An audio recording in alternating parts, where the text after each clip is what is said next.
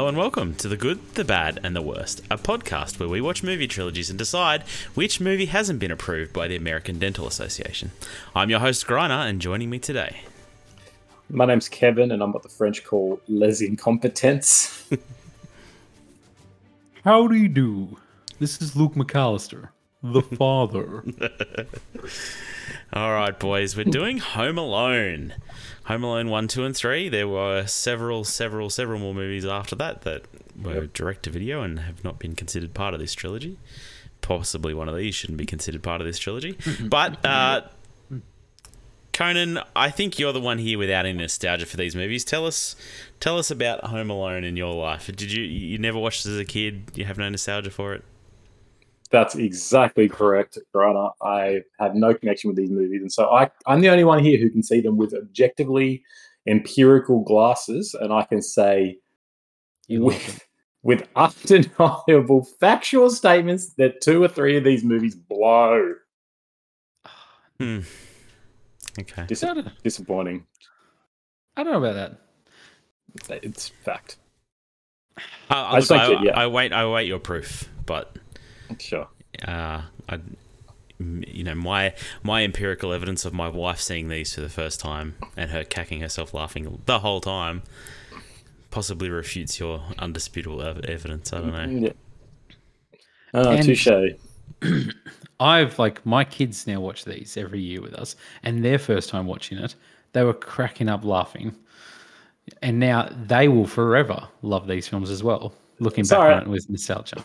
We need to address because this is exactly right. I was thinking about this this week. I'm like, I know there are arguments. It's going to be, but kids enjoy it. It's, it's it's great if you're a kid, and saying something works for a child with an undeveloped brain is not praise or proof at all. I'm sorry. No, no, no, no. no. You, you have to judge a movie by who it's for to some degree. It's okay I've for you to say this movie is a bad movie that you didn't enjoy, but you can't be like it's it's empirically proven that it's a bad movie because it's not for you.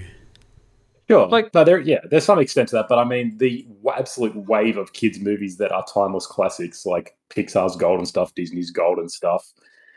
Like I think that they're saying that a kids movie, it's like, oh, it's for kids. Therefore, if an adult doesn't like it, that's just because they don't get it. It's not true because there are so many kids Dude. movies that are for kids and are still recognizably great by adults. Yeah, like Home Alone. Like Yes. No, dude, only by people if, who saw no, it when if they were you were to no, if you Yeah. were to watch Yeah. films that only kids like, there I could give you a massive list of movies that are just not entertaining to watch for adults. There are movies that like I have nostalgia for because I watched them as a kid, and watching them now, it's like, oh man, this doesn't hold up. Home Alone holds up, man. It doesn't. Like it doesn't. it it's so. does. Oh god. it's so the no. slapstick in these films, and I, I know Rubbish. you know slapstick is slapstick. slapstick in these films oh lord. bar none, is still some of the best slapstick comedy I've ever seen in my life. I, I, I'm Because you inclined to agree. Because you saw it as a kid, that's fine. No, duh, no, man, no. Like there, that's the thing. Mighty I've watched Ducks these, all over again. I have goat. I have watched these films every year, my whole life. And a few years ago, there was a scene that caught me off guard that I laughed so much that for some reason I'd never laughed as hard as I had in the previous years. And that year, it was just cackling watching it. I was just like, "Oh my god, this is so funny!" Like I re- I it's- rewind it and watched it again. I was like, "This is so funny, man. This is so good." How that's no proof. All that proves is that you have such a fondness for these movies that you'll continue to find things to be fond about. It's junk food. It's like, oh wow, I had a Mars bar and I realized caramel's delicious more this year. It's like, yeah, doesn't mean it's good for you or even that good. It's I just have junk, that love but junk food has a place in it. Is it sometimes food, right? Like it's okay to have have that in your diet. Sure, but I don't think there's any way to say this is a this is a good food. It's bad food. You just go, yeah, sometimes it's for whatever reason. I don't, I, Once I a don't think- year I don't at agree with that Christmas time? but The I mean, perfect dr- drugs have a great place in life. Drugs do lots of good things for people. I don't think we're going to go around being like, look, you want to do some heroin? That's fine, everybody. There's a place for heroin. No, never again. Tell me better Christmas movies. Mm, all right, give me 10 seconds to Google. What, what do you watch Christmas every movie. year like that's Christmas? It's not Christmas horrors or something like that. It's just Christmas Like, horrors, really. Look, the, the ultimate Christmas movie is It's a Wonderful Life, which craps all over this in every way. Look, I think you're not wrong. I, be, I just don't really. I don't have any Christmas movie traditions, and I don't. Die care for most Hard, maybe. The other That's Die Hard is Die Hard's a good one. I hate Elf. Elf is awful. Elf is an atrocious movie, I like and it. that's the other that's the other one that people rant about and love. See, I don't like Elf. I don't like Elf. Um, and then you know, like a Christmas Carol's fine. If someone puts that on, I'm not going to be like boo, but it better be Yawn. Muppets Christmas Carol. Yawn. but you won't have as good as a time as watching Home Alone. I can't. seeing dis- someone get electrified Oh, into a skeleton and not laugh, man. I was so bored during these movies, my lord. Oh my god. Because I wasn't transported back to when I was four watching them, which says a lot. Look, I don't know. It's probably fair, but I, I still think these movies have some place. Like, I think, obviously, I think kids like them. And I, Yeah, um, like, like- yeah, my like wife that- enjoyed these. I, I don't know what to say. She had never seen them all the way through, and she had a good time. We enjoyed watching these movies, except for one of them. Is Yeah, it just now? This was her first watch. watch. Was it? Grana. My first watch. Like her first First. watch this year. Her, this year. her wasn't it? first proper, like, sit down, watch the whole movie. She'd seen bits and pieces, but not not watched the whole things. And didn't have nostalgia for it. Like had had had never like watched them as a kid or anything like that. She has seen movies them- like that for sure, and I think they're atrocious. So oh, Conan, you're sounding like a real Uncle Frank. Yeah, you are Yeah, a Uncle like, Frank I- in this episode. there's a good. Let's analyze the family in these movies and how there's Yeah. nothing good there. Like, like, no, we'll get Oh, his into it. family are horrible. His family's full of assholes. Yeah. What a what a fun! Yeah, I love watching kids get abused. My idea of fun. Can we Christmas. can we briefly talk about John Hughes? Uh, obviously, he's the writer, creator of these these movies. Do you guys have any nostalgia for him and his movies in general? Like Uncle Buck is another one that I think is a classic from my childhood. And then my mum kind of introduced me to like planes, trains, and automobiles, Ferris Bueller's Day Off. Um, Yeah. What else have we got here? I'm, I'm trying to look up what Breakfast- Yeah, what you, Breakfast yeah, Club. like Breakfast Club, Sixteen Candles. Yeah. Um, Weird Science, National Lampoons. Yeah, he's he's kind of like he's like he is the '80s basically. When you kind of think of '80s movie, of- when you think of '80s movies that aren't slashes or something, you think Yeah. of, you're thinking of a John Hughes movie. Especially like Dennis, coming, coming Dennis of- the Menace. in Dennis the Menace. Uh, coming of Yeah. age, I feel like in the eighties he was like the Yeah. guy, and then in And the the whole- nineties he seemed to trans, you know, transfer that over to kids movies more. Strangely, Yeah, yeah, yeah. He's definitely like the whole '80s high school aesthetic. He was Hmm. kind of, I feel like, almost res- entirely responsible for. Yep. Which is, you know, which is a big deal. Like he didn't direct as much as I thought. He was mainly like he wrote just so much stuff. yeah. Like, I had, I, had, I thought he like directed and wrote everything, but it was really like a handful of movies that I really love. Do you guys have? Yeah. uh, Do those movies have a place in your your heart? Do you watch them ever? I've seen a, like I've seen. I I appreciate him like again from a sort of, I don't know, you know, a, a film history slash meet, you know, study perspective. Mhm. Like he's really important. I like uh, I like Breakfast Club's good. Um, I've seen Uncle Buck, but I don't remember it. Ferris Bueller's is one of is on my list of shame. I've never seen it. Oh, And like, yeah, so that's I sort of I is he's one of those guys you know I've picked up from osmosis. I know pretty much everything about him and everything he's done just because he's so important to things. But I've seen Planes Trains and I've seen Uncle Buck, but I don't remember them that well. Planes Trains I remember really enjoying, but um, I must I saw it at some point when I was a kid, and yeah, It's a great movie. Luke, and, and and you have nostalgia for it, don't you? Con? Um, I like that's the thing. Looking through his his filmography, I feel like as a kid, I watched the first few Home Alone films over and over again. Uh, every Christmas, Uncle Buck as well. Uh, Dennis the Menace, I, I loved as a kid as well. Um, with Mr. Wilson. Yeah. I, yeah, it's just and Conan nailed it. Like obviously, you know, eighties is when some of these films came out and everything, but like John Hughes to me, being a nineties baby, is just the nineties. Like that just it I look at these films and instantly they take me back to when I was a kid. Um and they're yeah, unmistakable. Um and like I don't know. Don't like how good is the score, man? John Williams. Like the score in, in these films is so good. all right, no, and you can hear Star hold Wars. on, hold on. Let's Star get to it. Let's get to it. Oh man. Uh, this let's is Star better than Star Wars. What? No, No, you no, can no, you hear Star Wars in, John, in the Uh, score. the thing you can hear is Harry Potter, but let's get let's get to Mm, it. yeah, that's Stats, true. stats, yeah, stats. true.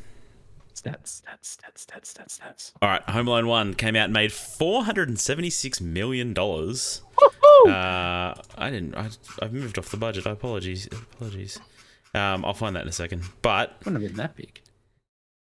mm, Uh, but 18 million. eighteen million. There you go. That's a Yeah, big four, yeah, 476. Gross. Holy Moses. That's huge, man. It's a big movie. Like Yeah. uh, Home Alone Two made uh, 358 million, had a 28 million dollar budget. Home Alone Three made 79 million off a 32 million dollar budget. Still in the It's green. still, in the still green. in the green. I don't know. Yeah. That Hollywood accounting, that's a big loss, I think. But Big difference. I don't think that's to charge too much money for what's it, the kid who played Hal. You know, Macaulay Culkin was probably asking for a lot of money. you So- reckon his parents? Maybe I don't know. He, uh, I don't know. We'll talk about him, but he's he's he's been through the ring of that guy. I feel for him.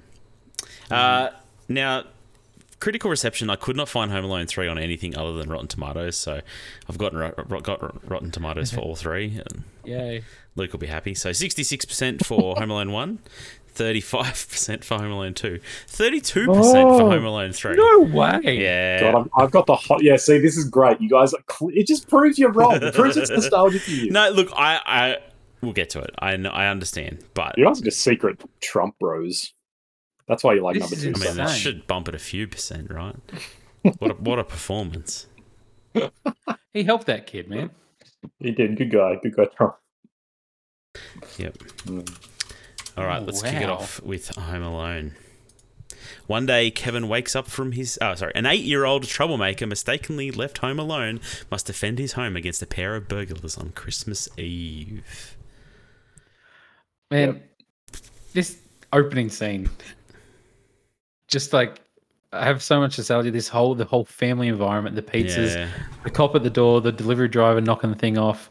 Um, not every kid, their parents are not there, or like you know, uh, Joe Pesci is great.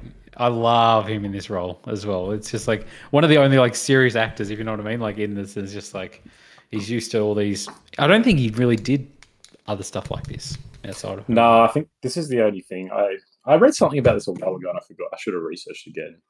But yeah, this is kind of like a weird thing he did, and I don't think I don't know if he even wanted to. But yeah, this is the only like comedy besides um, it's like my cousin Vinny. It's more of a serious comedy, but yeah, he really kind of stuck to dramas aside from this this foray into kids films. Mm. But yeah, I, re- oh. I like I like yeah. This opening scene is fun. Like just the, the chaos in that house is unbelievable. The size of that house is absolutely unbelievable. Yeah, let's look. Here's the this is the question. These people have to be billionaires, Yeah. What does his dad do? What is his? What do they do? How can they afford this crap? It's the nineties, I get it, but like, what's happening? I mean, maybe they're Yeah. from old money because his brother's living in France and they're they're all going over there on a holiday and That's like true. it's I don't know. There's a lot of expenses here that And I mean, he's what his brother or his cousin has like a whole apartment building in New York yeah, it's the same one. That's City in as well. France, Is but yeah. Oh, that's yeah. right. Uncle Frank is probably is, he must be the loser of the family. I'm assuming. So is Uncle Frank his wife's brother? I I don't know. I don't think they give us a family tree or anything. I'm just assuming he's his We brother, but find that's that probably out. not He's- right actually. Well, He's such a cheapskate. Oh, Fra- Uncle Frank, Uncle Like- Frank. All right. So this whole this whole opening scene, this whole opening section is is horrible. It is awful people being awful, just doing awful things. Like I. I get the whole it's meant to be fun, it's meant to be haha, what a crazy family. But the whole time it's just make it just makes me sad. This whole opening, all of it is just really depressing because this kid is just like, Hey, can anyone help me pack? And they're like, oh, you're a disease, you're awful, we hate you.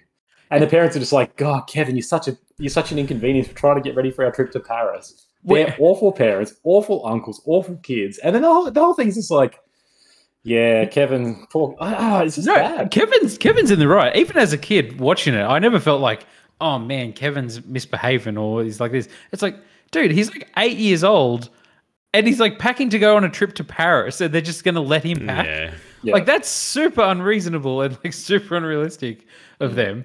And then he tries to get help off any of his siblings or cousins, and they're just like flemwad. Like get Yeah, out of the room. It's just like they're all assholes. Buzz is a like, real ass. Like, yeah, yeah. he's the yeah. worst. I don't know. This this is like to me like classic John Hughes, where like everybody's a dick. Nobody else Yeah. gets it except for like your main character, right? Like they're the only one Yeah. who gets it. Yeah, everyone, el- yeah. everyone else is just an asshole. Yeah.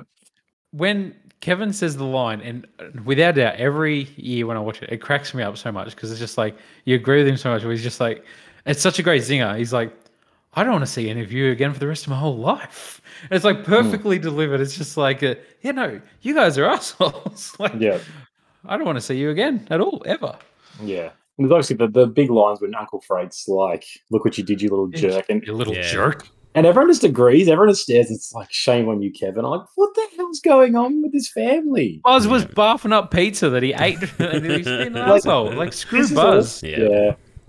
I just I just feel sad. I get like as a kid you would see this and be like, I've also felt like I you know because as a kid you're always feeling like you're the one who's hard done by. You're always Yeah. feeling targeted. So you're meant to.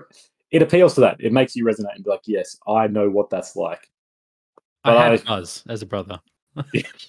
like legitimately, you know. Oh, I mean, but the whole thing is, it, I just get anxiety watching this because I've seen this movie twice now, and every time I just get anxiety seeing just the the chaos and just the people running around and just everywhere. I'm like, God, I can't think of a fresher hell than that. You've watched The Bear.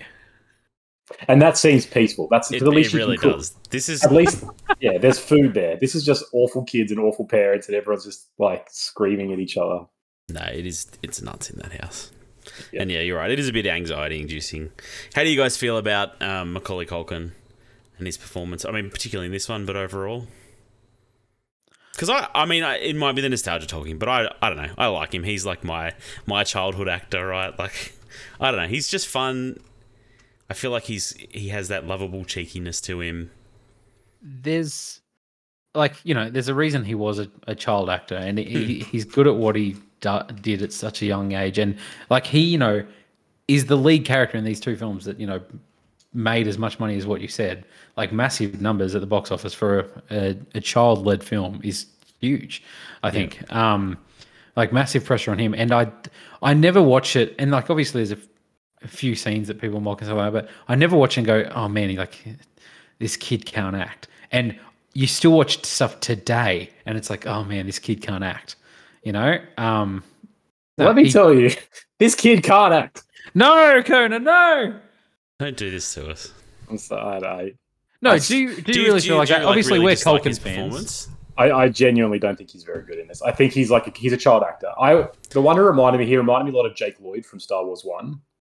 Hmm. Like got some got some you know some cute little appeal to it. Like he's got a natural sort of cuteness and a sort of a not a not a graphic that's wrong, but he's got some sort of like he's just kind of cute. It's like oh yeah, that's a lovable looking kid. He's got the because he's got kind of the droopy like the I think it's droopy eyes. I, I don't know. He's got something about him that's just kind of interesting looking and he's kind of lovable with his big sweater on, and he just looks so small. But like some of his deliveries is obviously he's really it, like he's ten years old in this, so I'm not going to be like he didn't deliver it perfectly because that's unfair. Yeah. But I was kept thinking of Jake Lloyd, and everybody's like he's awful. Everyone is merciless to him. I'm like, I don't know. I, I, I I, think- put, I put them in. I think they're exactly the same. I think Jake Lloyd's way worse. I'm sorry. I think Jake Lloyd is like asleep in in the Phantom Menace to me. Like I, he's so he's just me- he's very dreary. Whereas I, at least Macaulay Culkin's expressive and seems to be having fun himself to some degree. That's Even if it's he over the top, like Oh, but like when he raises the eyebrows, he's like, "My family disappeared," and it's like you can see he's trying to figure out how to raise them. I'm like, it's not that's not funny. is it? It's like Buddy. no, the funniness is because you're like, oh, they've told a kid to raise his eyebrows, and he doesn't know how. Sure, that's funny. That's not good. That's bad. Part of the joke there is that he's not a good actor. No, see, I when I was a kid, see, I thought young Anakin was the coolest kid ever. I was like, man, he's so cool. I wish I had hair like him, you know. And now, like, I can watch him and be like, oh man, that was a bad kid actor. But Home Alone, not the not the case. It's still as good and as entertaining. No, I just, I, I real, I truly don't think he's that great. He's just, he's got all the kid, he's got kid actor energy. Like because he holds this together, that he's just, he's interesting and he's kind of magnetic to a weird extent. But I don't know. I think it says a lot that he never went on to do a whole lot. I think it says a fair bit that he didn't go on to have a long, prolific career, like several of his brothers did. he had like he had a big career as a child actor though. Like it, Yes, even outside of these movies, I don't think you can hold it against him. And I think no, he, yeah. he more than any of his brothers got like eaten up by the Hollywood machine, right? Like being a childhood star, it messes people up. We've seen it time and time again. It messed him up for a long time. And it he hasn't been he got it recently the worst. That he's sort of come back into being himself again and like you know getting his life together and stuff like that. But I'm so yeah. Did, have you guys done any research into him? Because I like, I, I that's the kind of the, that's. have- Do you have you actually? Oh, mate. So I read into what happened. I wanted to talk about it when we talk about Home Alone three, like the, about the original plan for that. Um, yeah, we can So- hold it off then. but yeah, um, he was obviously burnt out by child acting, and like you know, we didn't see him as a teenager acting and stuff like that. And then it was like, it just felt like after that, it was a random cameo as an adult. So it's like, hey, Hmm. look, it's Macaulay Culkin showing up, or he would show up at a wrestling event in the crowd because he loves wrestling. Yeah, like and that was it. like- yeah, But- yeah. He became he became himself. Like he just became sort of. I don't know. Ironically, kind of like Donald Trump, he became this celebrity of like you knew who he was just because of who he was. Hmm. And I mean, if you can retire at the age of like 10, it's, you know, you're not going to have a normal life and like your perception of things are going to be very skewed. The problem is, like, it, it looks like he had to like take his parents to court to stop them from controlling his trust fund. Like as a young kid, his parents okay. split up when he was ten years old. There was the whole thing where he was close to Michael Jackson, which, like, just had had rumor That- and innuendo around it. It was, pro- it was probably a really bad He's- situation. I He don't still know. defends Michael Jackson, Mm. but the, even the media circus around all that and like having this attention of like being seen as this victim or whatever um, Yeah. isn't isn't great. Yeah. Yeah, I mean, I mean, yeah, being that that thrust into the limelight because this movie was huge. Like I said, 480 million. Like, Yeah. and everyone in the world knows this movie and knows who Macaulay Culkin is. Yeah. So yeah, being thrust into that amount of fame at that time was always going to mess you up or do some things to your head. It's just interesting because uh, it's yeah, like his his level of fame compared to his siblings is completely different. Yeah, But like his two brothers go on to have pretty good careers, and like one of his brothers is acting at R- Rory Culkin's in Signs, and he's twelve in that, so he's two years older, but he is like chalk and cheese above, like just a superior actor in every way. But either him and Rory, him and um, Kieran just seem to not have the same issues, but I but still had a have had a decent career. Like it's just it's interesting, I guess, to see them like this height so early on, and then just how it crashes, and then sort of Mm. on the other side see a sort of slow climb to success and how Yep. that seems to be stable. Well, Conan, as a fellow Succession fan, what As did you think of what did you think of Kieran Culkin's performance in this? That's what I mean. That guy's like the family's got got chops. Like Kieran Culkin is um, a phenomenal actor. he was good before show- that too. Like, I really love Scott Pilgrim. He's great in that. He's He's probably ama- the best part of that, honestly. He, he totally is. He's amazing in that. He's he's in two episodes of Fargo season two, and he's like he's just great in it. Yeah. And like his brother Rory, then yeah, he's in Signs. He's in Columbus. He's in um. what is Which one was in Cape- Scream? That's that's Rory. So that's Yeah, okay. He's in Scream. And so like, he's real like he's probably I don't know if he's as good. He's probably as good as Kieran. Like he does sort of the real quote unquote films. But like, Mm. yeah, I like I really respect all of them, and I want to see Macaulay Culkin keep acting. 'cause I don't know if he's good or not, but I, just, I don't think he's good in these movies. He's a he's got a child star energy. He's interesting looking and he's cute, but I don't think he's good. Have you watched his other films when he was a kid? Like, Like, did you watch My Girl? My Girl, Richie Rich. Um, Uh, nah, I actually don't know if I've seen any of his other movies. yeah, okay. Yeah, right. I So, remember not ma- wanting Richard Rich when I was a kid. Yeah, again, I same. just, I, I'm, a, I'm opposed to capitalism, so I think someone being that rich with two riches in their name is a You problem. can't. Fair enough. Fair Which I mean, the the family's that rich in this film too.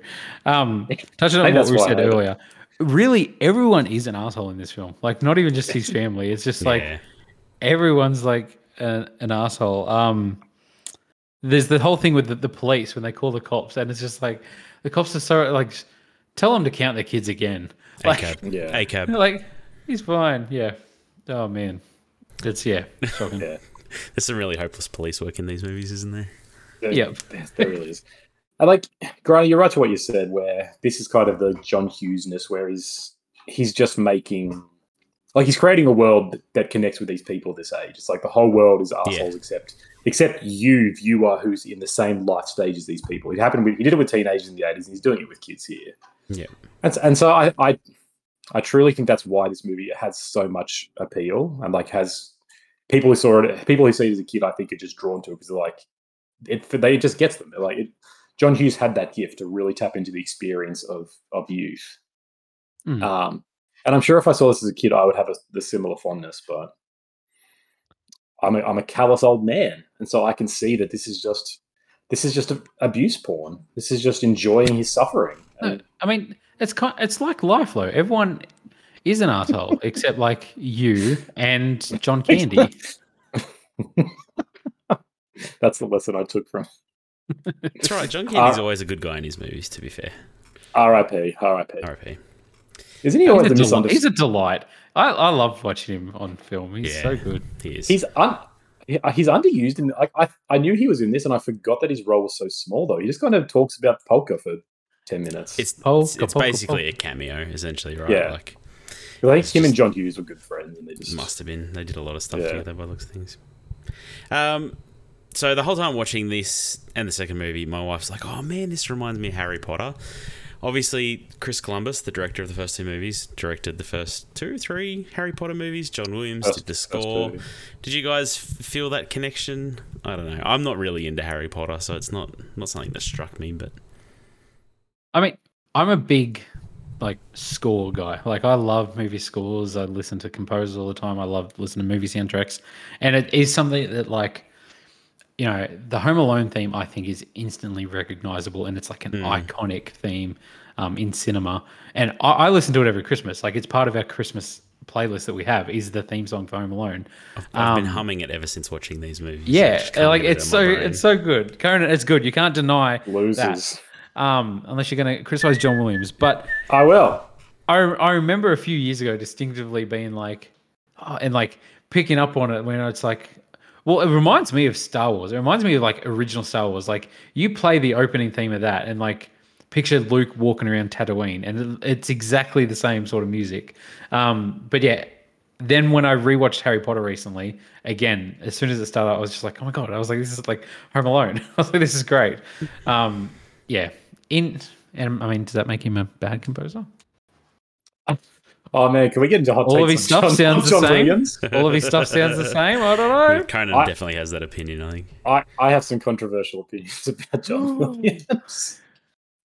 um, yeah, like I had the I, I had the thought about sort of the magic, like because this movie is all about the Christmas magic, like the lights, Hmm. the scenes, like the iconography of Christmas is so so saccharine and everything is so meticulous. The ability to perfectly booby trap your whole home, like it's all magic. Yeah, exactly. It's all just fantasy, and John Williams is good at doing fantasy music. Um, and Chris Columbus seems to have a knack for that. Whether he he learned it from here or he always had that, I don't know. but it definitely you can definitely see like the the bones there. You can see him being like yeah, figuring out that aesthetic, and it, it translates well. Like young kids and the wonder of this environment, and Hmm. you know that's that's that's Harry Potter's whole thing. This like this young boy learning the magic of the world when he kills dark wizards and this is the kid learning the magic of killing down on their luck criminals. Like, Hmm. Hmm. Yeah, let's. We need to sympathise with these criminals. I think just hitting up people while they're on on on holiday. That's all right, so let, us here's what we see. We see a family with too much wealth, a double story, forty room house that can afford trips to Paris with how many kids? Like fifteen, I think the head Hmm. count is. That'd be an expansive trip. Yeah. And they're just doing it, and they're like, "Look, yeah, it's fine. We're going to order pizzas for it." There's no, there's never any mention of like we're taking a loan out for this. They never talk about money stress. Their their parents are in first class. They do talk about it being the French brother's money. He pays for the trip. Uh, well, family money is is even worse than self-made money. So we just see the corporate, the capitalist elite thriving, and then you see two down in their lucks. One's an Italian American. One's obviously an Italian American immigrant. One's a man with clear learning difficulties and additional needs, Marv, and they're just and they're trying to get by to probably buy Christmas presents for their families. For all we know, we don't know what the wet bandits are doing. I don't think the wet bandits have families, man. They never seem to care about like. And Well, They just way. want to. Maybe they just want a Christmas together because they have no family because their families were Mm. killed in, in you know growing up in the streets. And sometimes they we're- forget to turn the faucets off when they accidentally turn them all on in their house. because of inhaling lead fumes from the Right. dive they have to live in. And so we're supposed to sympathize with this sociopathic child who's like Who they tortures them for tortures living. him. They're, they're coming to try to have. They're basically coming and saying, "Hey, can we have some money to live?" And he's like, "No, no, this is my family's wealth that I've earned. I'm going to torture you because how dare you, a poor person, think you have any right to it? It's Like attempted murder every two minutes. Yeah. Like straight up attempted murder. it's hardcore. Yeah. I loved I loved the booby trapping when I was a kid. Like I would I would like draw the you know the little chart he draws out of like all the booby trap. I'd be doing that and I'd be like making plans and I'd never do anything. Obviously, I never killed a man as a child, but mm. I don't know. I I enjoy the traps, but I can't help as an adult to feel like kind of count on on my hands and toes how many times he's killed these men over and over and over again. Yeah, Yeah. it's the fun So bad. game. Like every trap that's like that would kill them. You just like take a drink and you'll be drunk. Yeah. I mean, that that's the thing. There's like there's a charm to it because how many? I feel like at least two or three times now in this podcast uh, where we've mentioned like oh Home Alone vibes. Like there was a James Bond film where he's setting up traps and it's like Yeah. oh cool this is like he's, he's Home Alone in it, you know. Yeah. Um, and you think about you see anybody in a movie setting up traps and that's instantly what you go to is Home Alone. Um, I think of the Roman Empire personally. And Oh, I mean, siege as- warfare. as we do, but yeah, um, as all men should. but like it's just yeah it's the degree of it it's just i don't know it cracks me up so much like it's the best slapstick conan uh, i i don't i yeah, it's, it's so funny i, I It's crack fine. It's fine. up laughing every time it's fine there we go It's fine. Slapsticks. Uh, did you? Serious thing. Note though. Did you guys feel, or do you guys feel that the trap portion of the movie is like is is too little? I, I- I- in my mind, it was longer. Like in my That's- memory, it's a it's like half this movie at least. And and to your point, Luke, like oh, when you think of Home Alone, you think of setting up your house in a defense from from invaders. It's like twenty five minutes, half an hour of this movie. The rest No, of it is just third act it's yeah yeah. The rest of it is just him being home and just being like having fun, going shopping. Like There's a bit of all of that. I mean, he does the whole like you know the, the silhouettes in the window to pretend there's a party going on and stuff. I actually Yeah. think it shows a real restraint to not make this movie ninety percent traps. Like, yes, you, you could have that just extend on forever and ever and ever, but we get these fun moments of Kevin McAllister going shopping and asking if the toothbrush is approved by the American Dental Association. Like, I don't know. Yeah. the, the grocery bags breaking like relatable Yeah. like that's great I Getting, laughed at getting that. to I know the like, creepy old man across the road that for some reason never talks until he he can, he can only talk in church. I think is the, is what his curse is. yeah he's got it's like a reverse vampire. yeah.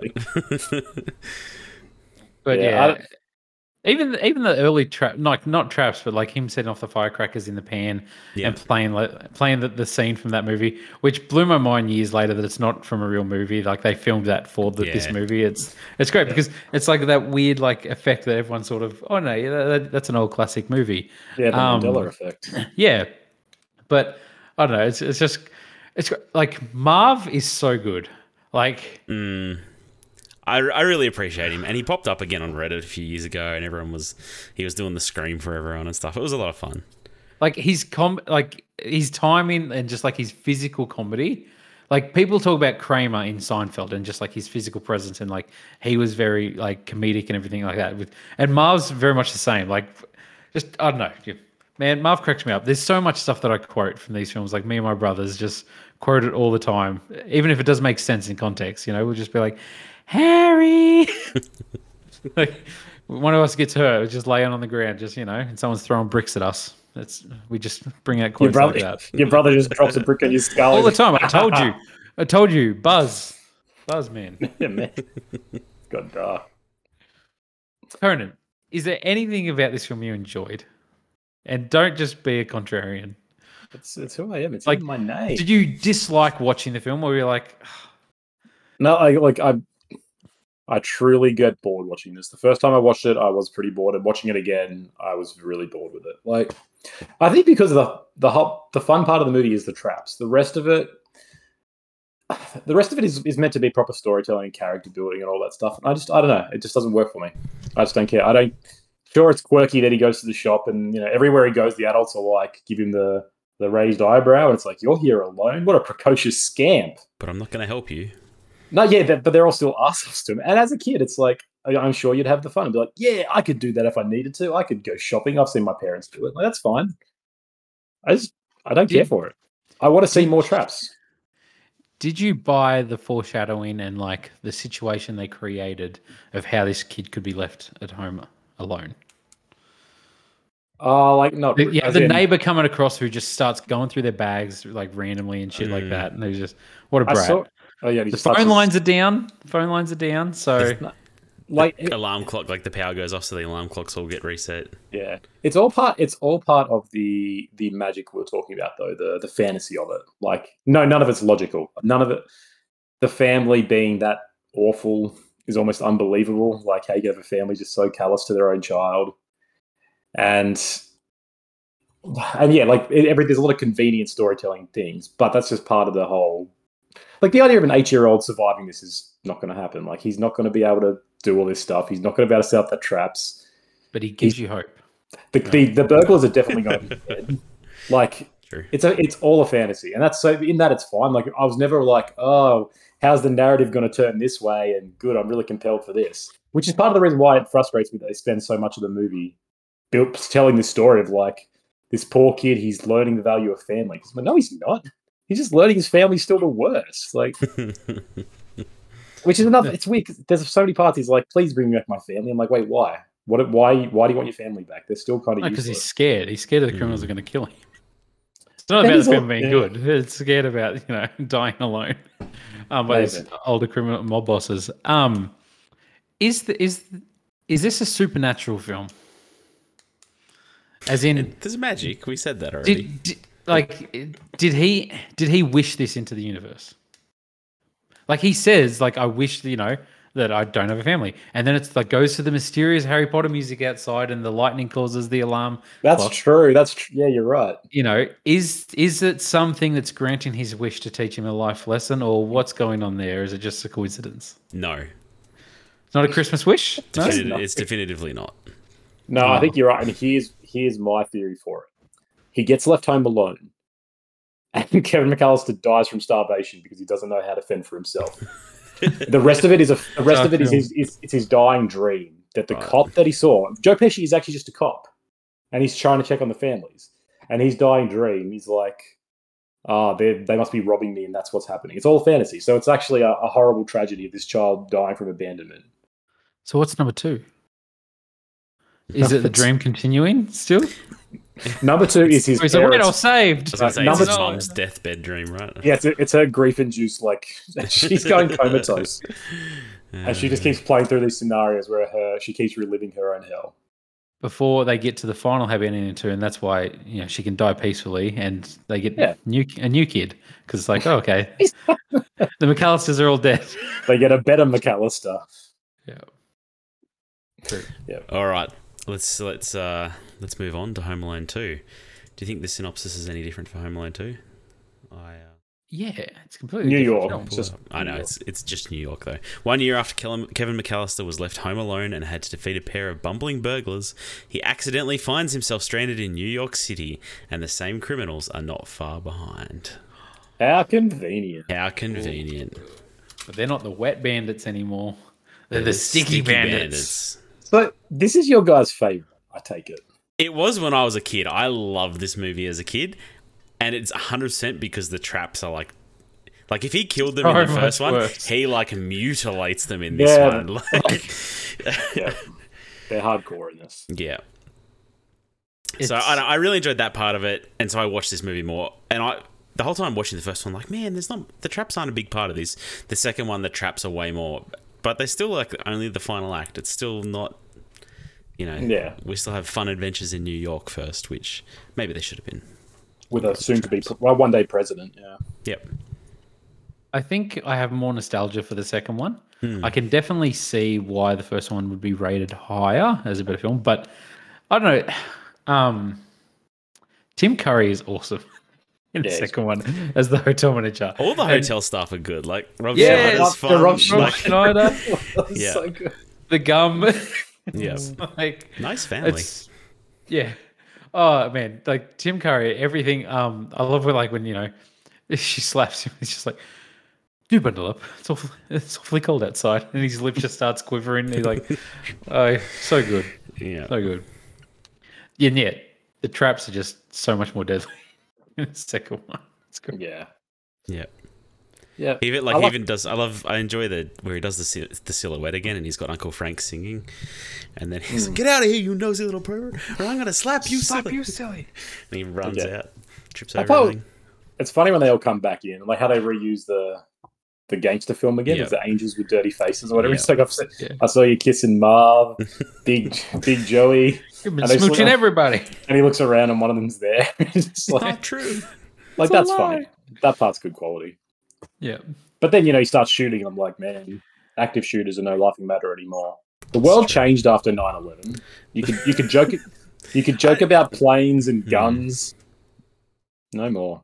I don't know. It might have been some other events that maybe changed the landscape on shooting. I think, but yeah, it, that did feel kind of strange in 2023. Yeah, it's just a weird moment I had. Like this, there's just guns going, and everyone's just like, "What's happening?"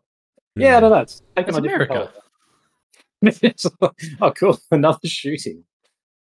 Yeah. Conan, did you you- enjoy? I don't know. Did you enjoy this movie more than the first one?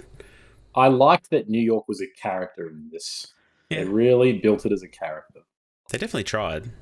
Yeah, I it's it's got that it's a good sequel approach of um yeah, it's the exact it's the exact same movie, but it's a different setting, Yeah. stakes slightly increased. Like and it's fun being like instead of just being in a house, yeah, it's all of New York and so I I and I think I probably enjoyed this one a bit more because it is fun having like it's just more compa- more interesting to watch him go around New York and see It's more traps and- as well, too. like the traps part is more interesting because he's got to go through several stories of apartment buildings and stuff. and- Yeah, and I think the the creepy stranger with a good heart was a better character in this movie as well. I was She- just about to say the pigeon. Yeah, yeah, she's way more compelling than the the snow shoveler from the first movie.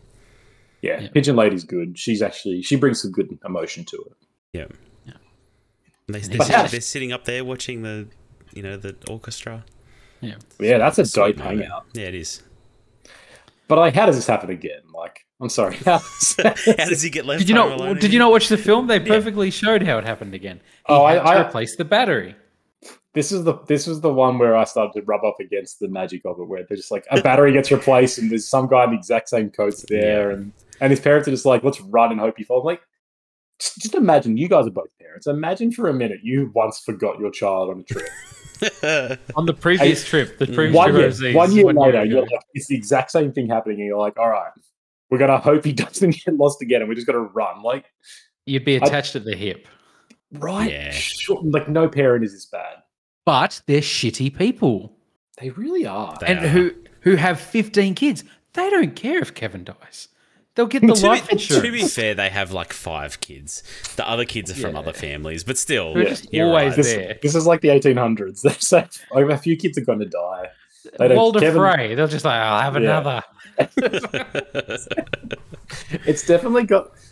I, it kind of it really frustrated me at the beginning when um he's talking to Catherine O'Hara again, and she's like, "Remember what happened last time?" He's like, "Yeah, I hope I get lost." And she's like, "Well, maybe you will."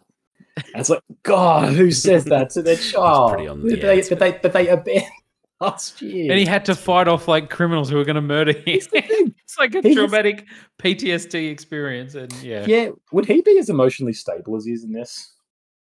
It's a good. It's a fair question. He It's a fair enjoyed it. question. Maybe. he's he's actually been seeking it out.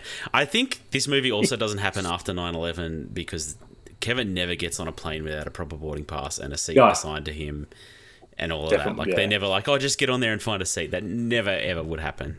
Hell no. Yeah. Hell no. Yeah, this this They wouldn't movie's a trust part. a little nine-year-old. No, they're not letting. They're not letting. Terrorists. Uh, If a they're, kid, they're not allowed to take drink bottles on there, and they're gonna have to take their shoes off before they get on. Like it. yeah, if a kid runs in and is like, "Oh, my my parents are on there," they're not going to be like, "Sure." They're going to stop and be like, "Let's find him," or something. Like they're not. Yeah, they're just going to let a kid run on and be like, "I trust But you." he sees the back of his head and he's like, yeah, there he is. Because I- I the, the out stewardess says, make sure he finds his parents before you. But he also Oh, drops his boarding pass, and they're like, "I guess it's, it's nuts.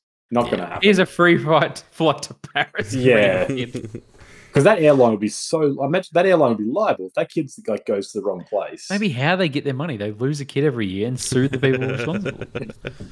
it's not, it's not a bad plan, actually.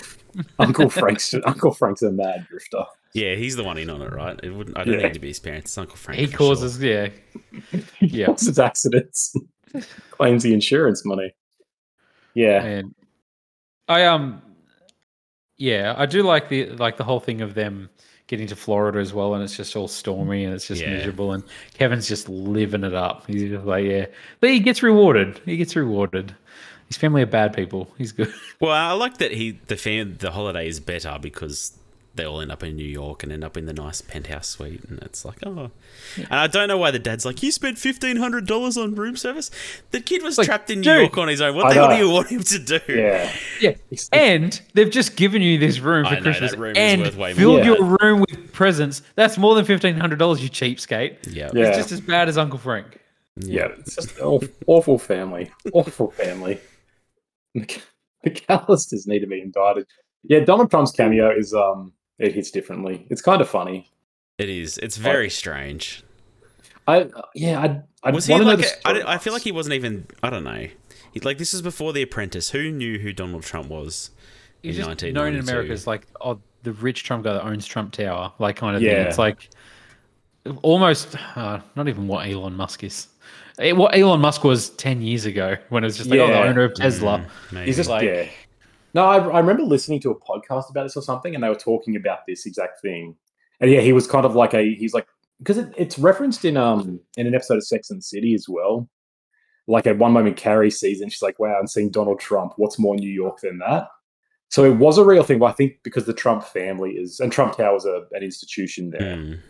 that he was just one of those like famous in New people. York. Yeah, exactly. Like you go to New York and the famous people or the important people in New York, Donald Trump is one of them. Definitely not to the Yeah. same extent, but like enough to yeah get a cameo in here and Hmm. and I don't know. Do you think this movie is what makes him president in 2016? I think yeah, it appealed to that many kids that that generation just grew up and like no, Like that's it, right?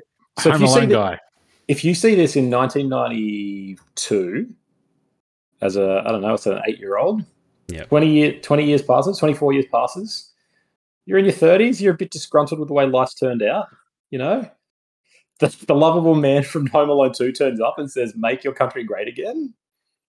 And it's just like, hey man, he helped Kevin McAllister when no one else did. And now he's helping America.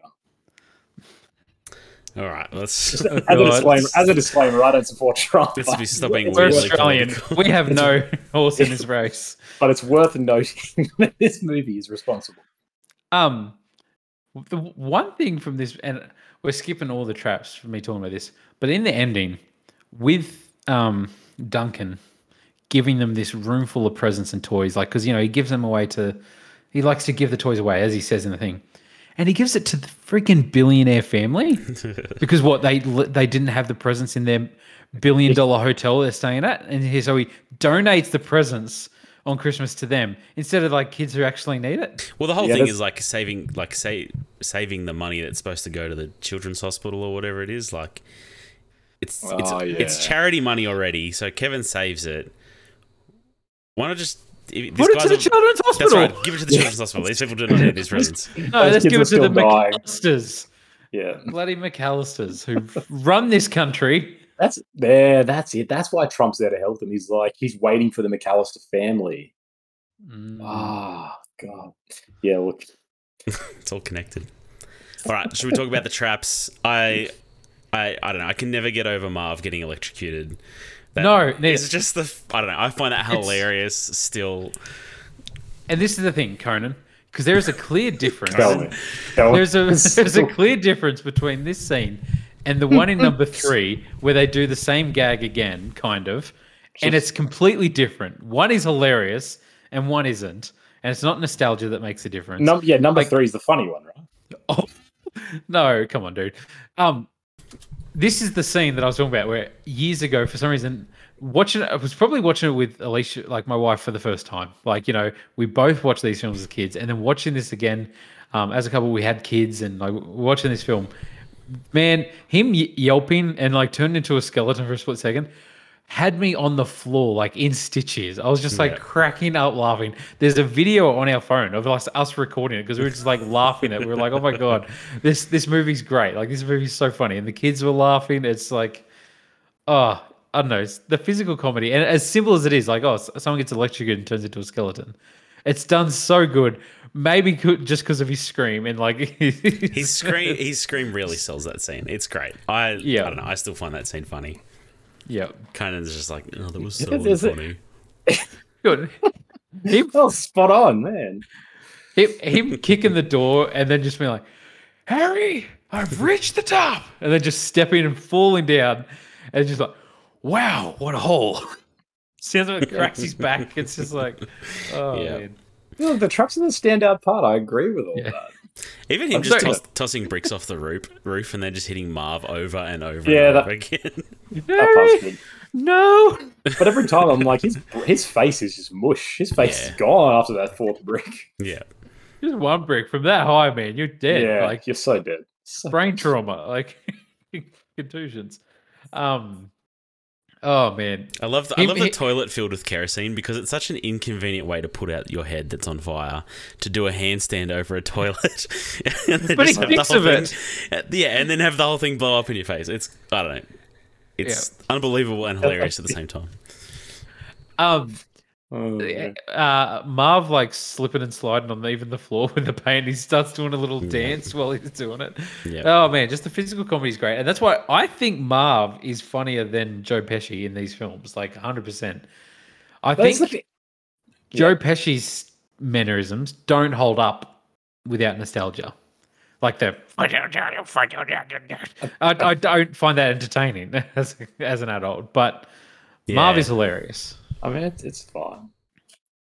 I don't know, Like, it, it's based on that Hanna Barbera dog or whatever it is, right? Like it's some something from a cartoon. I, probably. Apparently, it was, he he was doing it so because he, kept swearing, and they were like, "You can't swear in this." Yeah, yeah, yeah. So he, he'd yeah. like swear under his breath and like might try to mumble it because he's so used to you know so used to making mafia films. It'd be so Uh, funny if he was dropping f bombs in this. Like, There is a version of this movie that is like an R-rated horror film, and he's dropping f bombs, and people are getting blown to pieces. Isn't that kind of Saw? Like, isn't wouldn't It's I feel like a- Saw was kind of the spiritual you know, successor to a Home little, Alone. a little, a little bit. There's definitely If- been a ma- I've definitely seen a mashup of like Kevin McAllister grows up to become to become Jigsaw. Jigsaw. yeah. Uh, that would be pretty great if that was the reveal. And it's- Corridor Crew did a video of like turning Home Alone realistic, and I think it was like turning everything R rated when they get hit by traps, like what would actually happen, and like with blood splatter and stuff like that. That's your type of film, going. You'd be. Yeah, that's what, that's what I'm after. um, I was, I'm just looking through a list here and just seeing some something and that I'm reminded of is like the opening act of this movie when in the Christmas song when it's like Maca- when it's Kevin's Oh, solo yeah. and Buzz is behind him and the entire school is just pointing and laughing and just like like who are these monsters? Yeah, I know. Who- And Again, even Buzz is in the Un- wrong. Uncle Frank is like cacking himself. He thinks it's the funniest thing ever, and it's not even funny. Like he's just No, he's just holding the candles behind his ears and stuff. It's just like, Yeah. yeah. just the ent- everyone. Yeah, no, just bad. Just makes me mad. Mm. like, should Buzz have gotten killed at some point? Is there a film we could have Kevin doing traps for Buzz? Like There's- that's yeah. the Jigsaw film. It's just in his own house. He wakes up and he's like, "What the hell? I'm strapped to the bathtub. like, what's going on, Kevin? You trout think- sniffer?"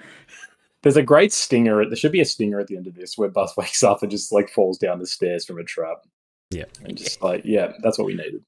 And just his broken body just laying there to, as the credits roll with like jingle bell music. Tell me Kevin that's not McAllister comes out and raises his eyebrows like, "Yeah." yeah. All right, man. shall we move on to number three? Ah, Finally. If we have to. If we have to. God, I am so here for this. Alex Pruitt, an eight-year-old boy living in Chicago, must fend off international spies who seek a top-secret computer chip in his toy car. Man, the stakes have been risen. Oh yeah. This one. All right, here I'm just gonna lay it out. Don't. This is the best of the three. How how can you believe you believe can't that? be serious. This movie You can't be serious. superior. Yeah. I enjoy this so much more than the other two. Oh my goodness. I thought So We're I- gonna get cancelled. Like you can't be saying this on live air.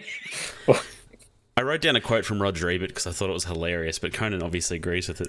This movie follows the exact formula of the first two, but is funnier and gentler, has a real charmer for a hero, and provides splendid wish fulfillment and escapism for kids in, say, the lower grades. And you are going to argue with Roger Ebert. I absolutely am because he has some Patron- terrible takes sometimes. You know he has Pa- terrible takes. patron We've brought him saint of film. No. Boy, he's, nah. he's only well known because he's so prolific, right? Like, Yeah, anyway. he's it's all critics have. Yeah, we're not going to get anyway. Roger Ebert, So- my man. I'm, yeah, he's How- spot on. He's it- spot on. Tell me why this movie is better. But Right, Luke, first of all, your- first of all, I just want to say, so the story, right? Apparently, what had happened is Home Alone Three was meant to be filmed right after two, and it hmm. was going to be Kevin McAllister again being left alone. It could have been the plot to this. They could have had Kevin McAllister dealing with some international terrorism ring or something like that as well. Who knows?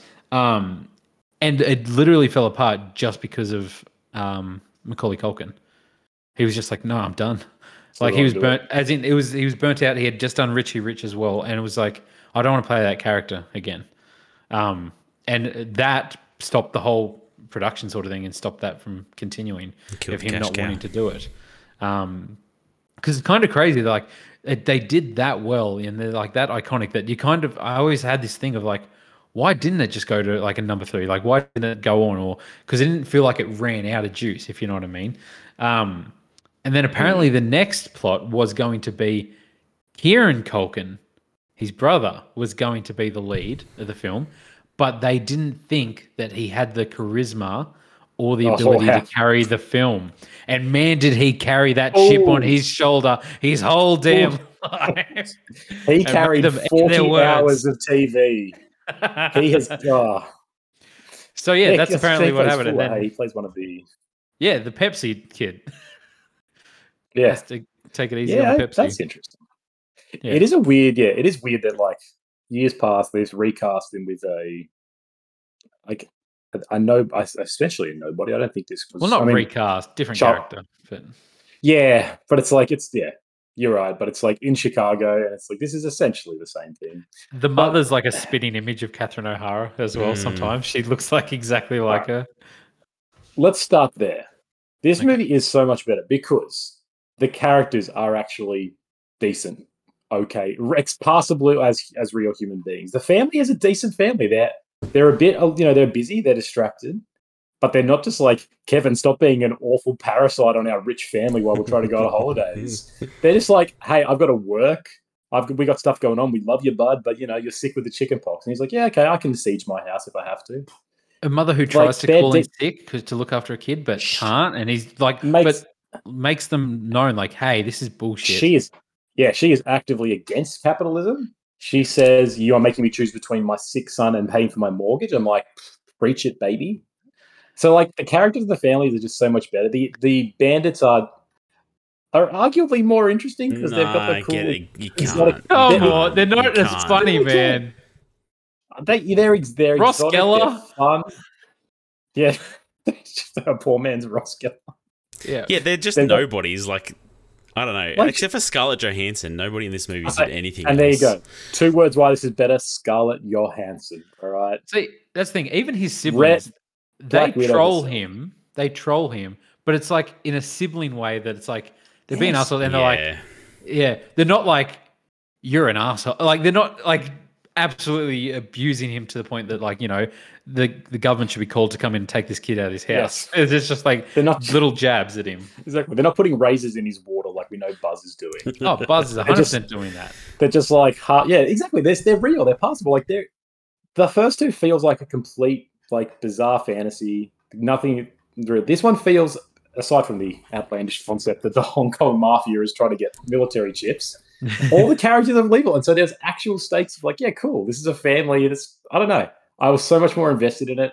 I thought I thought this kid was a lot more like he doesn't have the same cutesy sort of charisma to him that Macaulay Culkin has, but he's as good as he's probably a better actor. He's got like the sickly kind of raspy voice of like, oh man, I don't know. I'm just trying He's to Yeah. get sick through though. He's got the Mum." chicken pox, man. Yeah, no, Yeah. I, I'm, I'm not criticizing it. I'm Oh, not Luke's, criticizing yeah. it. I'm saying, Luke's, com- I'm Luke's coming what- around. He's coming around. Uh, look, okay. Here's the thing. I'll say my piece on it, and then I'll let Conan like talk about it more. This rewatch I, I came in being like, oh god, now I've got to watch number three, and I watched it and I was like, yeah, it's not that bad. I was like, I actually kind of enjoy this film. The, it's silly. It's silly. The slapstick stuff isn't as funny. The slapstick mm. stuff is not as funny as one and two.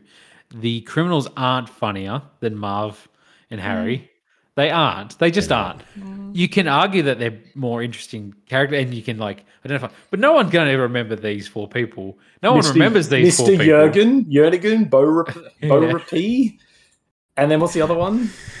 Uh, Earl Shit. Unger. Unger. Oh yeah, Jurgen. Unger. Like, Yeah. They've all got great, hilarious names. It's- Burton so it's like- Jernigan. Like, what is Conan, I get where you're coming from though. Like your arguments of like this is a more realistic, grounded movie, as in like, yeah, everyone isn't an asshole. The cops come out. Like he calls the cops. This kid's like onto it. He's like calls the cops twice. They come out, inspect the place, and like no, and it explains why they didn't. You know, they actually do kick the door down and go in and have a look at it. really quickly too. it. Just it. Like cops just show up everywhere because this kid's made this call. Yeah. SWAT team arrive, throw a Burglary. flashbang in, It's great. blind the old lady. Um, even like the old grouch across the road is different than just the mysterious evil person across the road. Yeah. It's like, you know, you introduced to her at the start, even before you introduced to the kid. Um, and it's sort of like, yeah, she's this older lady and she's, you know, a bit firm and strict with stuff, but But she's not just a monster. Yeah, she's but it's like, nowhere near as. I think this film stands up better and holds up better if you're not a such a big fan of the first two. I Amen. I thought I hadn't seen this movie. Like I thought this was my first watch, and then I started watching. Like shit, I have seen this movie, and I actually didn't mind it. I Yeah. because the remote control car shit. I'm like, oh man, I want to drive So a remote cool, control so car like cool. that. I want to put a little laser pointer on my remote control so I can turn on the neighbors' TVs. Like, Is that know. realistic? Is yes, because it's just infrared gadget? signal. You can do that. It is a thing. Damn, Um, that's cool. Yeah, I like. I didn't hate this movie as much as I thought I would. I I don't agree with your statement that it's better than the first two, but Don't I move had on more to fun than I thought I would. Four is not as good as P. What? is four is as bad as you remember. it This be. one's also Yeah. not. Is this one really a Christmas movie? I don't, I don't think it takes place at Christmas. They're still in No. school. just snowy. Yeah, yeah, you're Yeah. right. It's it's it's December, I guess. Yeah. Yeah, that, that's a good point. It's not quite. So I guess you could argue it's not a Christmas movie, but I don't know. I'm not going to get Yeah. hung Doesn't up matter. that. I don't know. No. Conan, Yes. since you like this one more, what was your thoughts on the score for this? Because the score for this was GoldenEye esque. I felt Is it, like is it the same? Is it the same guy? I, I it's know. not. I looked into it because I legitimately believed. I was like, "This is GoldenEye." I was like, "This is," because it gets all like the espionage, but like the yeah, the bad '90s espionage where it's like, yeah, it's great. I love it. It's like trying to be tech, trying to be techno and just weird. you know, when they're doing stuff. Um, they're not believable as terrorists. Like I, don't, I mean, yeah, I I don't remember what this. I don't really remember the score standing out at all or anything. Okay. Um, but it's definitely, you know, it doesn't have that iconic John Williams. like sure, like no, like you're right. No one's being like, man, the uh, Home Alone three score really just Score you know for knock- Home Alone knock- 3. knocked it up a notch. The no one's. Nick Glennie Smith, the guy who did the score, is a frequent collaborator with Hans Zimmer. There you go. There, There you go. go. So we're coming from quality, good stock. Um, it was still written by John Hughes, so it's got. I think it still has a lot of magic. Where I think it this movie stands up a lot better for me is that where the first two waste a lot of time just following Kevin around and being like, let's try to let's tell his story of going to the shops and hanging out in the mo- in the hotels. This one's like it's essentially it's a spy film. It's like it's kind of got Rear Window energy where he's at home and he's like, "What's going on? Oh, there's who are these people?" And then we're following the the bad guys trying to find out, and we're following him watch them. And so it actually has kind of like a spy aesthetic to it, but like a kid's spy film. And so all of that I think is so much more interesting because you're like, oh yeah, I want to see if he can solve them. I want to see what they're going to do to f- how they're going to find it. Like it's a fun actual game of cat and mouse instead of just being like, here's him at home eating eating ice cream and watching movies. Like I just don't see how that is more compelling, considering these movies. And it makes the traps more interesting because a lot of the film is building up to this. And it's like, okay, there's going to be a showdown because they're going to eventually come to his house and find him, rather than just the first one of just dicking around where Joe Pesci and Marv are driving around for ages. Like, yeah, we'll come back later, I guess. Anyway, what's Kevin doing in the grocery store? Like, lame. I don't know. Maybe you need nostalgia to appreciate those parts of these movies. I don't know. I don't. The traps aren't as good though, in my opinion. Like the the reaction to the traps, but also just the traps in general are, The ch- the are chair, weaker. the burning of the chair. That's when he The sits elec- the back and he electric like chair. yeah, he like That's fries nowhere him. near Marv getting fried. Fantastic. Dude, Nah, get out of Fantastic. here. you with So that. can't be much arguing this without just So trying to stir us up. The uh, So crawl, better. climbing in the window and putting your feet in the two buckets is nowhere as good as sliding on the, the goo in the basement with Marv. Like it's the same No. same concept. or putting your good. foot through the window and treading on baubles and broken baubles and like glass. That's some Yeah. die hard shit. You know what's killer is the Kevin doesn't mess the- around. No, no, Kevin is a sociopath. This kid, Ali, he's actually just lovable defense. He's got You know? compassion for these guys. Yeah, Kevin should probably be in jail, but that's not. I mean, didn't didn't he put a, a fake trampoline over a pool? Yeah, like that's baller. that will kill people. Hypothermia, no, man. They were going to die. I mean, they nearly killed the old lady by leaving the doors open. These guys are in a pool. Yeah, so that's just. It's really cold out. It's a snow. It's a blizzard, and he puts him in a cold pool. Oh, I mean, who, how is he supposed to know that? I mean, they put themselves in the cold pool. Yeah, they? exactly, exactly. Um, so it's yeah. You could use to justify any. Marv touched that handle that was electrified. he did. He did. I had nothing to do with it. Marv Joe did that. Pesci did a handstand on that toilet. It was his choice. I choice. didn't tell Joe Pesci to do a handstand on that toilet. Who does a handstand on a toilet? Yeah, if he did, he would have been fine. The only thing, I mean, yes, I did like the rope on fire that they were climbing down. Did Say soak it in Maybe you got me kerosene. there. What a psycho! Kevin is. It's probably all the traps that Buzz did to him. growing up. He's just reenacting them. You reckon there's like yeah systemic abuse in that family? Oh, There's re- 100%. repressed trauma. Uncle, Uncle Maybe Uncle, Uncle, uncle, Frank is a pet, is a kitty diddler. oh, Uncle Frank's films. Don't watch them. Um, That's true. no, so I yeah, I honestly I didn't mind number three anywhere near as much as what I, thought I would. Um, some of the gadgets though that these like guys have and like the technology that these guys have. Oh, this dude Ross Geller's got the the camera in his gloves and he's just like super cool. Hey, I mean, it is pretty cool.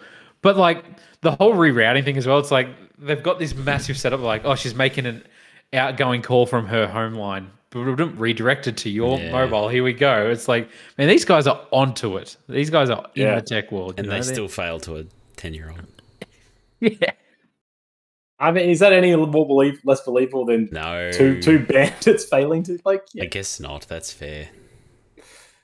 like I, I love the I love the, the clunky old '90s spy stuff where yeah they're like 14 met routers and modems and they're all hanging like we can redirect a phone call. It's like holy crap, you can do this kind of stuff. Like that's So Do you sorry? Do you guys really think that this movie should be on IMDb? This is four point six. Like that is awfully low. Now you were both at the beginning of this episode very, you know, very keen to to just shit all over it. like, do you think it's that much worse compared? Like, if you had to honestly rank these or something, not if you had to give them ratings, do you really think that it is like less than half as good as the others? It's not less than half as good as the others, sure. But that's, I mean, that's how ratings go, right? Like, they're not. People rating Home Alone 3 aren't rating it against other kids' movies, right? They're rating it against Home Alone 1 and 2. For sure.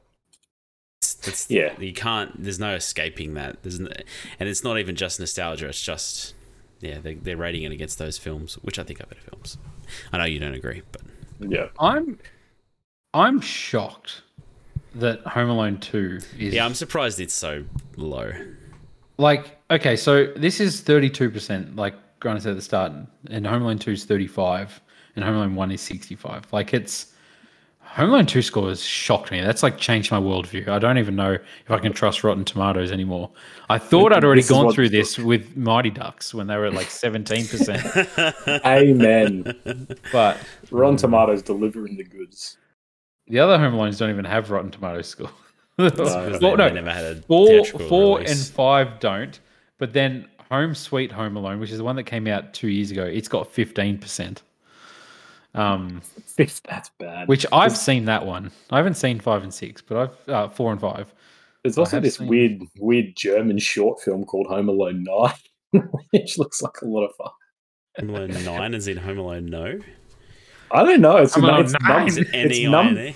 No, it's number nine. So I think they made eight other short ones, and then there's Home Alone 45 with siblings. So there's a whole, there's a whole extended universe here. I mean, Home Alone 4 is Kevin McAllister again, but with a different actor. Recast. Oh, that's This a bad universe is decision. weird. yes. That's a bad decision. Does See, anyone else come back for it? Like, no, I uh, don't think so. uh, Unger? Is it you or you forgot their names, man? No, It's I, I didn't forget their names. Um, Jürgen, Jürgen, Blurgen, and Schergen.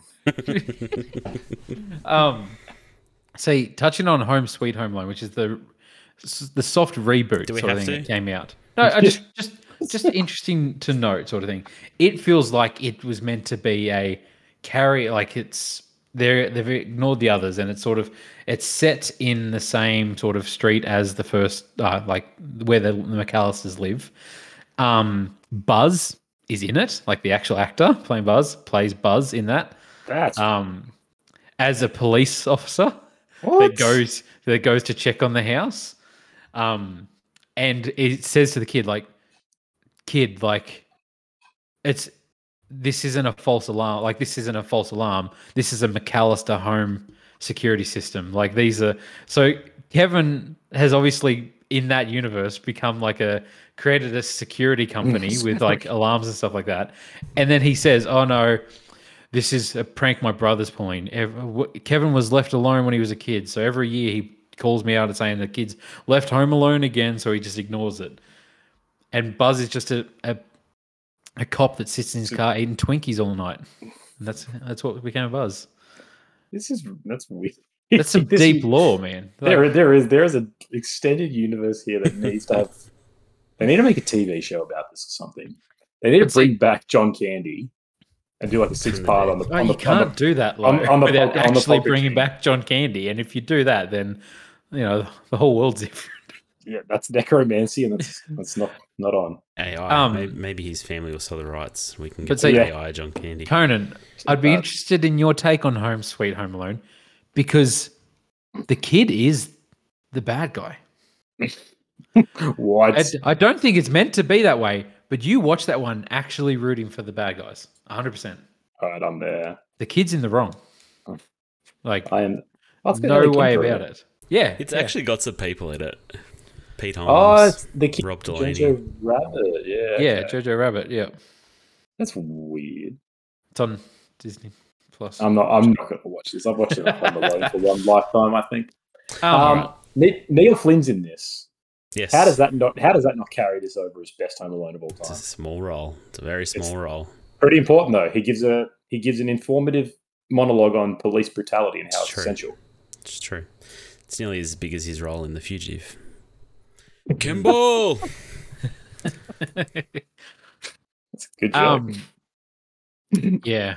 That's the thing. Yeah. I don't know. The, the adults are all pretty good guys in this one. The cops try and be like, dude, you can't call us out for false alarms. Then That's they, the thing. They actually address it. They're Ah. well rounded. They're reasonable. The internal logic. So logic it's of this very movie- unrealistic, is what you're trying to say. The internal that's true. Cops being reasonable. No, the the It's internal white logic. kid. It's yeah. It's, oh boy, the Oh boy. The internal logic of this movie makes a lot more sense than the other two. Is all I'm saying. It 100% does. You're not wrong. Like when when I realized, oh, this kid's just sick home and had to be left home alone Mm. while his parents worked. Like I, I was in that situation as a kid. Right, Yeah. like I was homesick and mum had to go out, and it's like, oh crap, I'm I'm scared because the phone is ringing and I'm here by myself. What do I do? Exactly. Yeah, someone walks past the I house. still get like that. So, yeah, I just don't answer my phone. It's the yeah. key. I guess that's where the it. That's why there's ab- like the magic isn't there as well because it's like he's not being home alone without your parents is a fantasy. Kids have always been like, what if I was completely alone and okay? Whereas in this, it's just like, yeah, it's more like it's just what happens if I'm home when I'm sick, and it is like, yeah, that happens. Hmm. So part of that ultimate child escapism is gone, which is probably why all these bitter people have been like, oh, 4.6 out of 10. It doesn't, I didn't enjoy this as much when I was seven. Uh, if you look at all the IMDb s- movie, like the actual reviews, they're like, "Oh, it's not that bad. People are making it out to be worse than it is." Everyone was disappointed when they first watched it because it wasn't their Home Alone. Yeah. You know, like Hashtag. hashtag not my Home home alone. Yeah. But um, yeah, I don't know. I don't know. What- Like these criminals come straight in with handguns, like straight up. They're walking around with silenced pistols, ready to take out like people, like just like that. The the female criminal, what's her Alice. name? Conan. Alice. It's just a normal. Alice. She's just Alice. Just Nothing Alice. interesting. Okay, Yeah. not Jurgenbergen. Um, No. Alice Mergen, maybe. she she turns things weirdly sexual with the old lady though. like she, when she's tying her up and she's like giving her a kiss on like the forehead, it's like it turns kind of weird. It's like, okay, what are you doing here? Because there's Freudian subtext here. Mm. There's fr- Okay. about. Explain it, please. No. All right, so look up Oedipus complex and the other one. I can't remember what the other one is, and it's it's subverting and exploring. It's all sorts of you know. John Hughes went full Deep. philosophy in this. He's taken down capitalism. He's taken down deep spy states. He's taken down psychology. My other standout moment of this one is the old lady comes back from San Francisco, and she forgets her. Sorry, what gets mixed up for a car is San Francisco sourdough. What is cooler than going to another city across the country to buy the best type of bread you can find? I resonate with that. I've gone to, I've traveled hours to bakeries to find great quality sourdough bread, and it's frustrating. if that gets- Woolworths, man. Is that No, Woolworths? It's no, you can leave. The fresh- You make it yourself, mate. That's what you got to do. I don't have a star. I don't have a Get- starter. I don't have a starter culture. Get a starter. Make one. It's a good Christmas present if anybody's wanting to home alone me. Anyway, San Francisco sourdough, dope. It's a great motivation for this is what starts it all off. She just wanted her bread. Like, good on you. You, you know what? Like you've kind of sold me on it. It's I Like- knew it would happen. no, like I will never say it's better than the first two or funny, as funny as the first two. But it does make a big difference that, you know, he's just home alone sick and the woman is literally like, ah, shit, I need to pay my mortgage. Instead of millionaires being like, let's go to Paris again. Like, Yeah. let's go on another trip.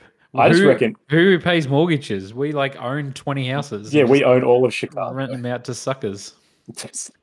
Maybe that's it. She's paying the mortgage to the McAllisters. Maybe. She's the landlord. I just reckon, look, each year when you guys do a rewatch, try to include number three in there, and slowly you will be like, yeah, let's just watch number three this year. And you'll start to realize that That's it. Won't happen. we don't need Macaulay Culkin. Look, so I'll one last thing I'll say, and we'll wrap it up because we've discussed Home Alone three more than the other two. We've, Um, we've discussed Home Alone three as long as Home Alone three. um, so like two years ago when my kids started watching these, so my kids are like six and eight, and when they started watching these, it became a thing that my daughter kind of like ruined Home Alone because she just watched that all year. Like all of a sudden it was just like every time I came home and Home Alone was on, and I was like, oh, this is a Christmas movie. It should be for Christmas. But she loved Home Alone three. Like she really liked Home Alone three, maybe more than the first two. And I keep being like, "No, put this one on." And she's like, no, Home Alone three, and I'll be like, "No, you're wrong." Nah, your daughter's dope. She knows what's up. So yeah, maybe I misjudged. Yep. All right, Home Alone three. Let's rank them. It's two one three. Here we It's go. just it's just not though. It's two one three in my opinion. I, Yeah. we don't have to come to a consensus anymore. We dumped that ages ago because it never happens. Here's, It's here comes. Conan with three two one. Yeah, probably. Yeah, just because I'm I'm bitter at one being so loved, I don't think it's good.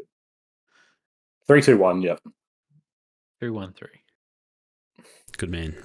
Yeah. Crazy. All right, that was Home Alone. Next fortnight we are doing a. It's not a true trilogy, but it's three Tim Burton films all take pa- take place at Christmas. So it's the Tim Burton. I think people are calling it the Dark Christmas trilogy. So it's it's Edward Scissorhands, Batman. Is it just Batman? Is that what the movie's Uh, just Batman. called? The Batman. Batman the Batman. The No. Batman. Not the Batman Batman. Returns. Batman Batman Returns and uh, Nightmare Before Christmas. Yep. Um, so yeah, we're gonna get that out before Christmas or on Christmas Day, possibly. Um, yeah, that was Our present to you. Yes our gift to you, and then we have our 2023 year in review. So look out for that early in the new year. There's lots of fun recommendations on that podcast. Uh, a lot of hidden gems that you might not have heard Mm. of. This That's right. podcast was brought to you by The God Grotesque by Hey. Oh, look, it kind of works. It's a sick cover. It's backwards. New Apologies. sponsor. But uh, yeah, that's just come out by CV Clark. It's very good. Give it a read. Pick it up on Amazon. Uh, it's great. Uh, thanks for joining us for the good, the bad, and the worst. Please give us a rating on Spotify. It helps us out so much. And thank you for joining us. Merry Christmas, you filthy animals. And a happy new year.